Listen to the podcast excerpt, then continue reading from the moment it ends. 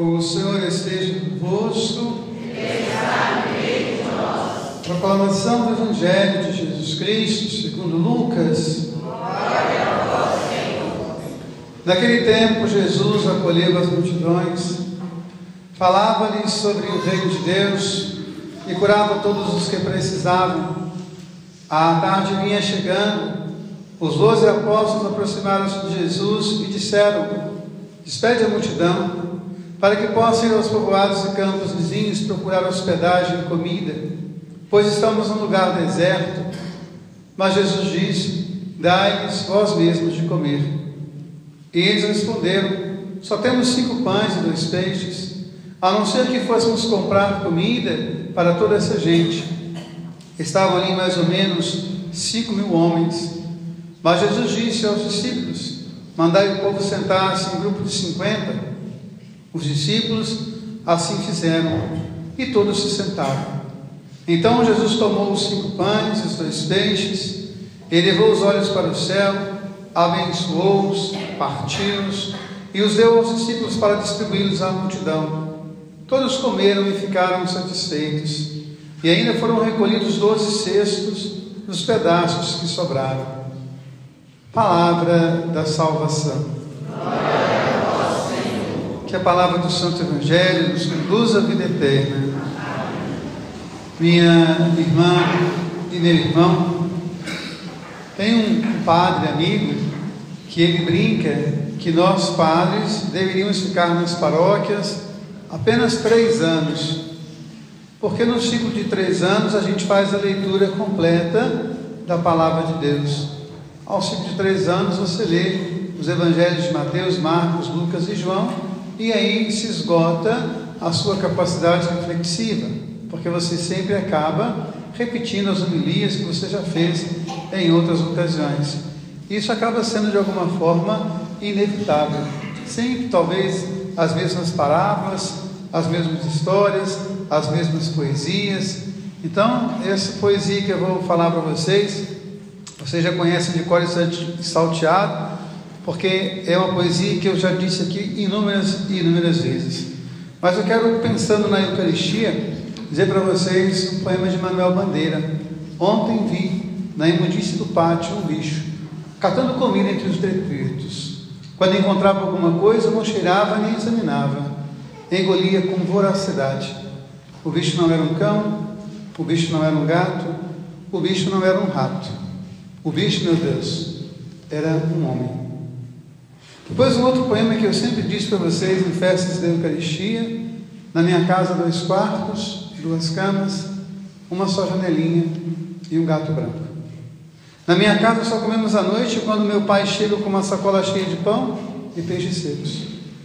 Na minha casa somos todos pobres, mas o meu pai tem olhos azuis, a minha mãe tem olhos azuis, eu tenho olhos azuis e o gato também tem olhos azuis.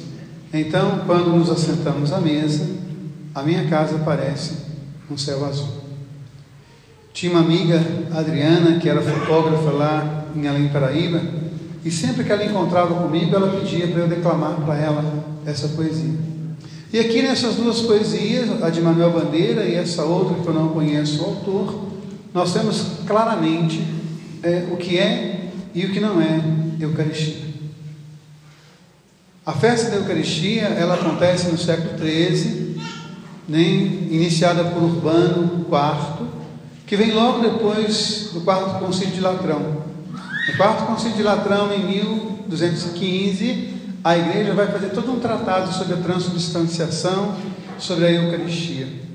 E é muito interessante como Francisco de Assis, que é o frade da igreja, como que ele vai pensar, repensar e trabalhar a Eucaristia na vida da gente.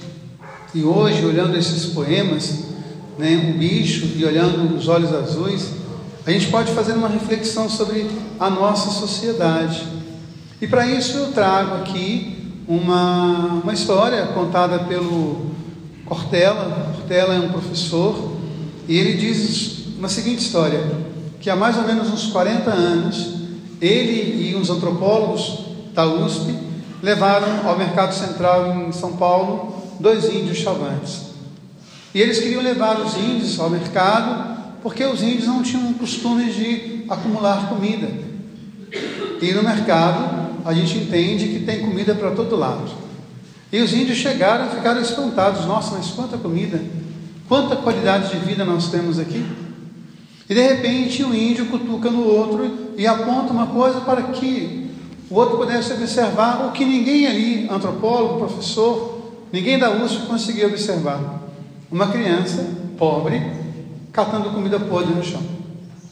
E por que, que eles sabiam que era pobre? Os professores sabiam, os índios não. Os professores sabiam por causa da roupa que a criança vestia. E aí um perguntou assim: por que, que ele está fazendo isso? Fazendo o quê? catando comida no chão, porque ele está com fome. Mas tem tanta comida boa, por que, ele não come essa comida boa? Ah, porque ele não tem dinheiro. E aí o índio ficou pensando, pensando, e depois de um tempo ele pediu: Olha, eu não posso ficar aqui, eu preciso voltar para minha casa. Eu não posso ficar em um lugar onde crianças morrem de fome, têm que comer comida podre, com tanta comida acumulada.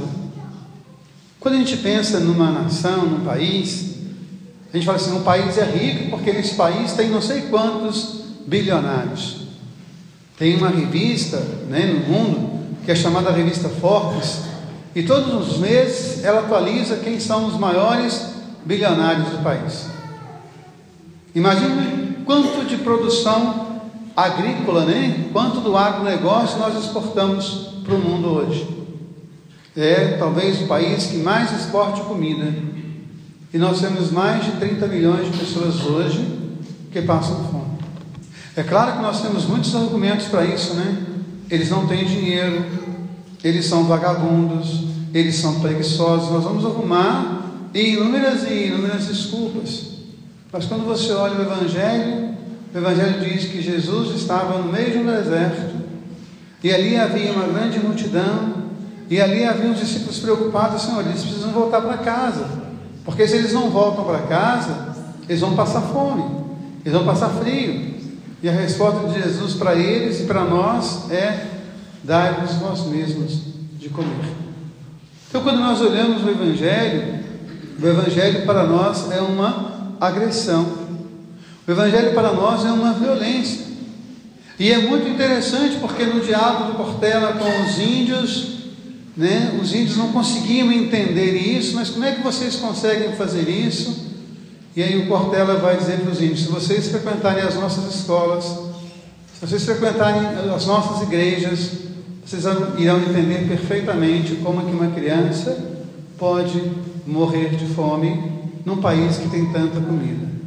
Se vocês enfrentarem as nossas escolas, se vocês frequentarem, né? Frequentarem as nossas escolas, se vocês frequentarem as nossas igrejas, vocês vão entender todo esse sistema que privilegia não a pessoa, não a vida, mas o dinheiro e quem tem dinheiro. Então, que essa palavra de Deus na celebração de hoje, ela possa nos fazer perguntar isso. Ah, eu não posso mudar o mundo, mas talvez eu possa fazer alguma coisa. Por exemplo, quando você tem uma comunidade onde há uma incidência muito grande de violência por causa das drogas, gente pensar, o que eu posso fazer? Eu tenho um salão paroquial imenso, eu tenho salas. O que, eu posso fazer para educar essas crianças para aquela não realidade? A igreja, ela não deve ser um lugar de conformar as pessoas. O Evangelho não foi feito para fazer ninguém dormir. O Evangelho foi feito para acordar a gente. Acordar a gente em defesa da justiça, em defesa da vida. Então, celebrar o corpo de Cristo é perguntar ao nosso coração: que Eucaristia eu estou vivendo? Qual evangelho eu estou proclamando? Mais uma vez eu insisto: o evangelho não é para fazer ninguém dormir, o evangelho é para acordar a gente. Nós estamos muito mais acostumados com o bicho do Manuel Bandeira do que com os olhos azuis de um autor que eu não conheço. Que a gente possa pensar naquilo que nos fala o Evangelho. E mais interessante, porque todos comeram, todos ficaram saciados e ainda sobraram doze cestos. É bom lembrar que 12 cestos nos remete às 12 tribos de Israel. É bom lembrar que 12 cestos nos remete aos 12 apóstolos de Cristo. Portanto, 12 cestos é um para cada um de nós, para que nós possamos distribuir o pão e fazer a Eucaristia acontecer na vida, na nossa sociedade. É muito interessante o sistema, como eu já falei, e isso incomodava os índios. É muito triste um sistema onde crianças têm que comer, quando conseguem, comida podre em mercados tão cheios de comida. Louvado seja nosso Senhor Jesus Cristo.